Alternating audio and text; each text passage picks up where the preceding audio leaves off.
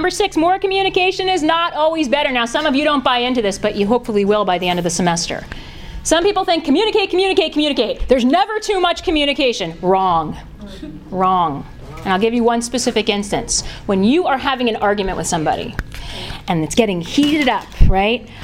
You should know where your limit is. All of us have a limit. Some of us have a really high limit, like we can go for a long time. Some of us, you know, have anger management issues, and we I have a brother-in-law who has anger management issues. It takes him about one second, and then he's like, "Hello," right? So, but know your own limit, right? You're not responsible for other people's limits. You're responsible for your own limits. And I imagine when I'm having an argument with my husband, I can feel the heat. I sort of imagine that cartoon picture of the red line rising, right? And you know, like in the cartoons, when it goes to the top, I know like my top's gonna blow and steam's gonna come out. Like that's too much, right? So I need to, when it gets here, I know I need to say, we need to take a break.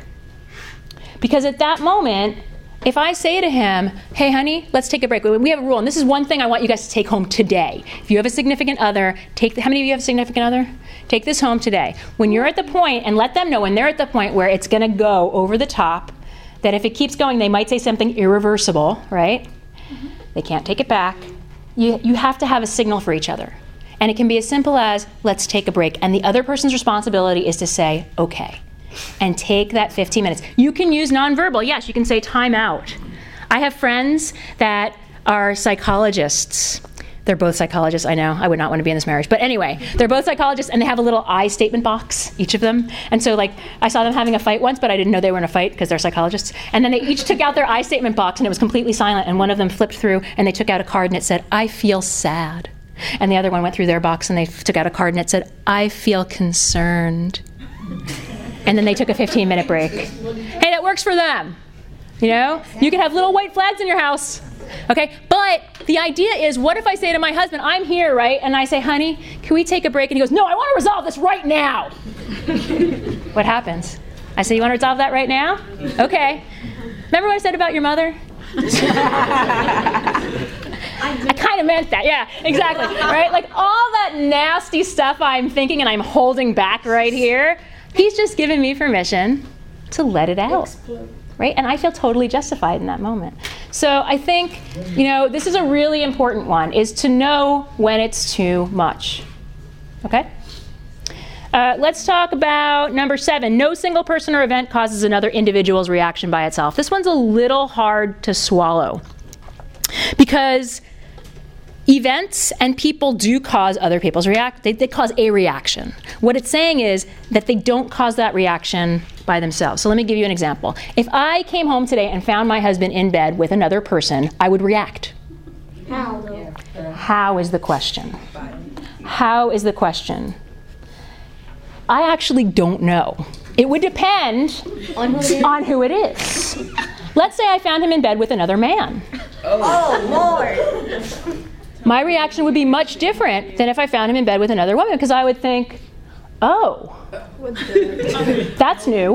like, I mean, that could explain a lot, right? Yeah. Like, it could explain why he wasn't telling me. It could explain why he's not happy. I mean, that could explain a lot. However, let's say I came home and found him in bed with my best girlfriend. Would you kill her? I can't say that because I would, you know, go to jail. But, but let's say I wanted to kill her. Okay, now there's other things that it depends on. Do I own a gun?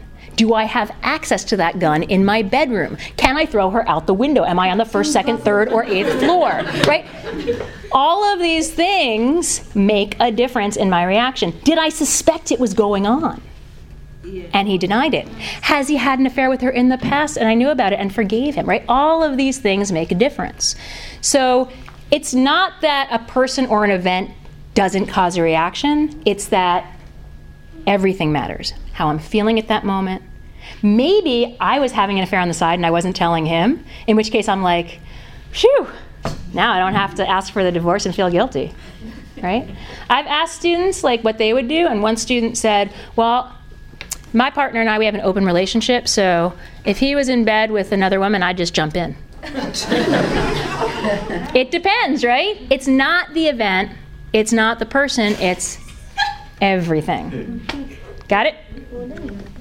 This one's also important to remember if you know someone, if you have someone in your life who is severely depressed. Okay, bless you. Um, I am sure, I'm not going to ask you to raise your hand, but I'm sure there's some people in here who have known someone. Maybe it was yourself, maybe it was a family member, maybe you currently know somebody who is going through severe depression.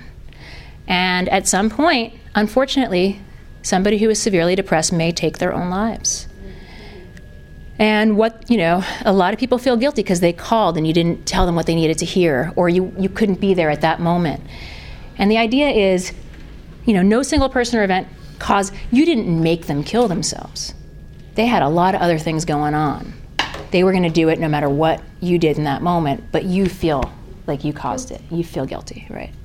Kids, when their parents get divorced, feel like they caused it, mm-hmm. right? A lot of, you know what, the number one cause for divorce is birth of a first child. Now, does that mean it's the child's fault? No, that's, you know, either one or both parents, you know, responsibility for not being prepared for that responsibility. But the child always blames themselves, even if the parents tell them it had nothing to do with you.